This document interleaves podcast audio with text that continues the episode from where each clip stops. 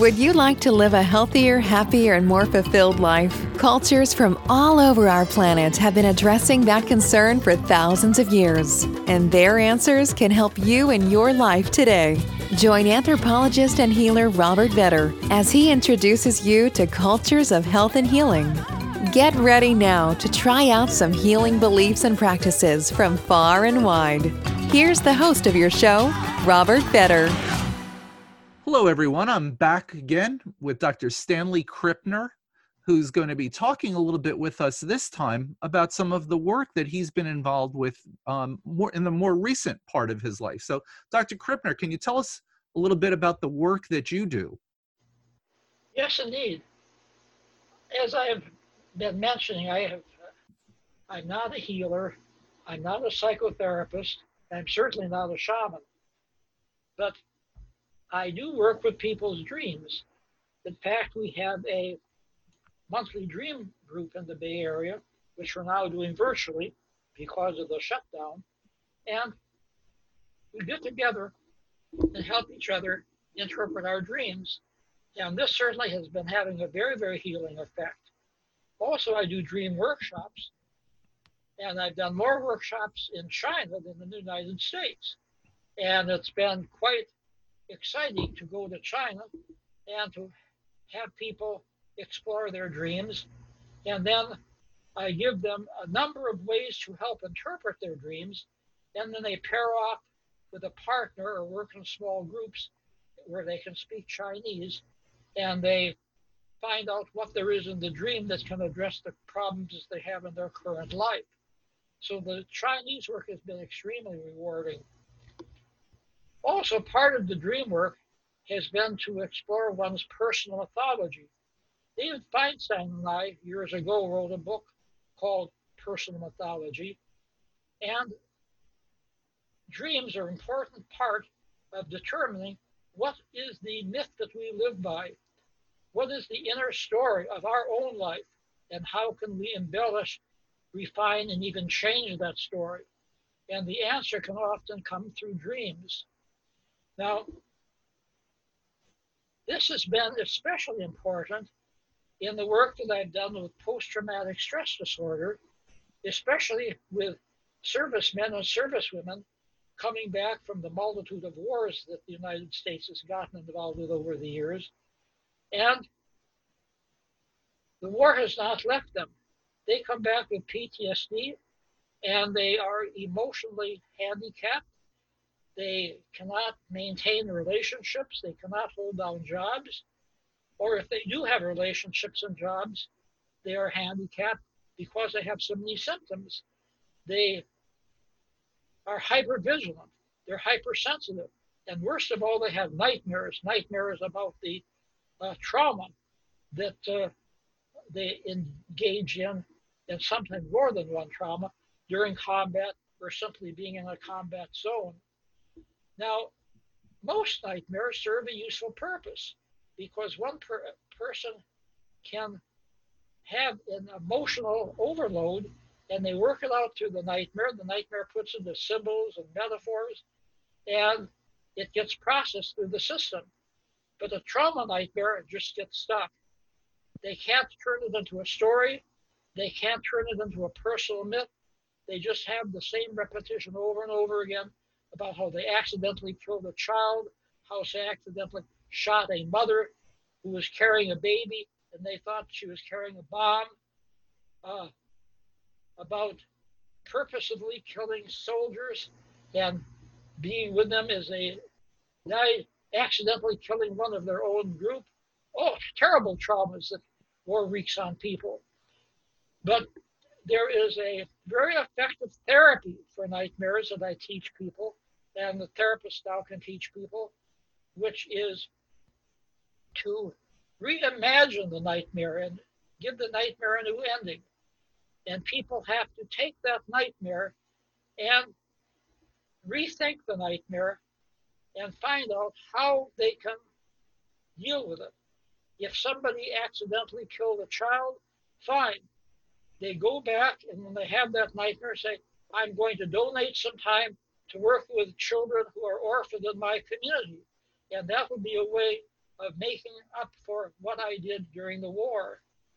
Or if they killed a woman and thinking that she was an enemy combatant, they say, I'm going to donate time to a women's shelter, women who are who are uh, this topic of violence, who've been sexually assaulted, going to devote my time to help them. So when they have that nightmare, they tack that on to the end. Now they have to rehearse it. They rehearse it during the day. And then when they go to sleep at night, they tell themselves, tonight when I have the nightmare, I am going to put on the new ending. And they do this often enough, and the nightmare starts to change. Not only do they get the new ending, but they begin to process the nightmare. And the child that they killed might turn into a small animal. The woman that they kill might turn into a into a deer or some other graceful animal, graceful animal, or might turn into uh, it might turn into theater, to a play. Well, this is the way that you process unpleasant emotions to get them through your system. And if the natural processing is broken down because of the trauma, then you have to give it a head start and give it sort of a push by doing the imagery rehearsal that I just described to you. So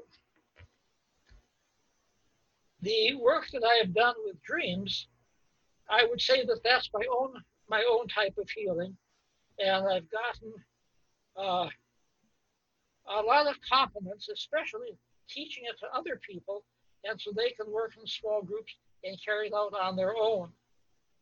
It's been especially helpful to go back to China year after year, as I've done for 10 years, and find out from people who've been in workshops in previous years how they put dream work into their therapy. In fact, there is a great deal of research indicating that therapists who use dreams in their psychotherapy have better results and the clients get better more quickly than therapists who do not use dreams in their therapy. Well, as I say, I'm not a therapist, but I can tell therapists a number of ways that they can use dreams, ways that uh, um, actually give people themselves the responsibility to interpret their own dreams. All of my dream work really is done in a way that helps people to understand their own dreams because dream symbols differ from person to person. A person might have a recurring dream about a powerful man. For one person, it might be a father figure. For another person, it might be a boyfriend or a husband. For another person, it might be a wise old man from mythology and what Jung called, what Carl Gustav Jung called an archetype. So you've got to find out what that recurring symbol is in terms of the meaning of the dreamer. There is no one symbol that means the same thing for everybody. And so people have to work on themselves or with their therapist to figure that out. So, so those books, the books that are written about dream symbolism, are really not a good way to start. Let's put it this way to be charitable. You can start with them, but you can't end with them yes, this will, this will give people some ideas. And if it doesn't work, then they go off on their own and say, well, what, that, that doesn't work for me. Like there's a, you see, uh, there's a, a, book about dream symbols. You dream about, uh, about losing your teeth. That means you're going to lose money. Well, of course, that's sheer nonsense. But it might be true once in 1,000 times. And so the person who reads that, no, that doesn't work for me. But what else could that dream mean? What else might I be losing? Maybe I'm not losing my money. Maybe I'm losing my common sense. Maybe I'm losing my friends by what I'm doing. So, like I say, you can start with those dream interpretation books, but you can't finish with them because they're certainly not going to be helpful for every single dream that you have. But so, there are some excellent dream books not only by myself, but by people like Patricia Garfield and Gayle Delaney and uh, Robert Hoss, many, many people who are members of the International Association for the Study of Dreams, IASD. It has a website, International Association for the Study of Dreams, and people can get free advice from the website and they can find out about the conferences, now virtual conferences, of course, that the organization holds around the, around the country and around the world. Let's say that I, I'm uh, I'm listening and I'm uh, you know an average person who doesn't have a lot of experience in this uh, deeply delving into dreams for personal development and let's say that I, I I'm the kind of person who says, um, yeah, I, I never dream or I dream once in a while. How would I get started in the kind of work that you're describing? Okay, the first thing is to get a notebook or to use a computer and create a file on the computer. And so when you do remember a dream, you record it. Now, just the habit of recording a dream reinforces dream recall and will help you to remember dreams in the future. Also, you can do some self suggestion. Before you go to sleep at night, you can say, I'm going to remember a dream when I wake up. I'm going to remember a dream when I wake up. And sooner or later, you will remember a dream. And then you make some notes. And then the next morning, you write it down in your notebook or on your computer file. Now, then you have the dream. Now, how do you work with the dream?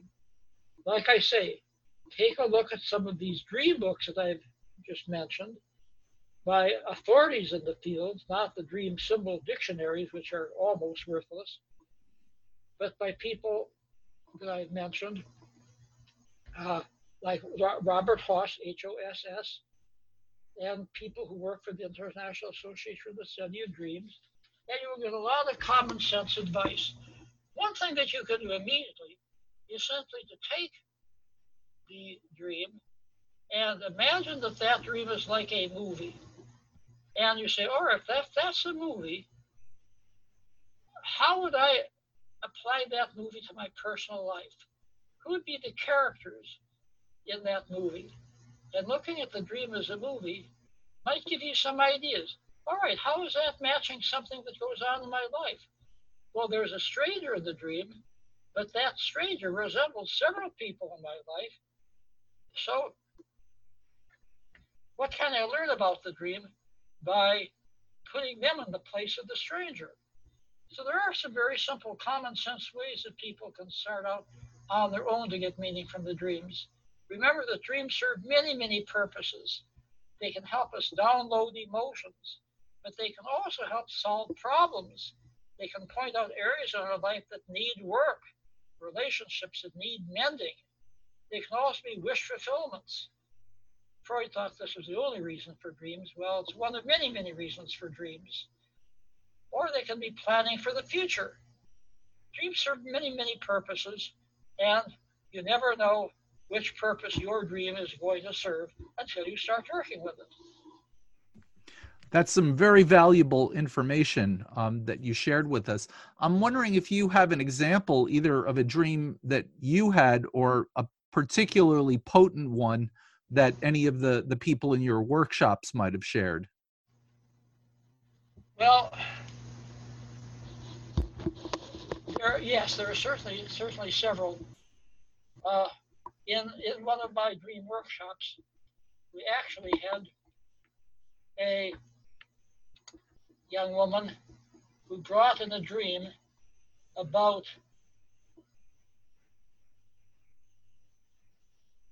being in her apartment, and a burglar broke in to the apartment and raped her.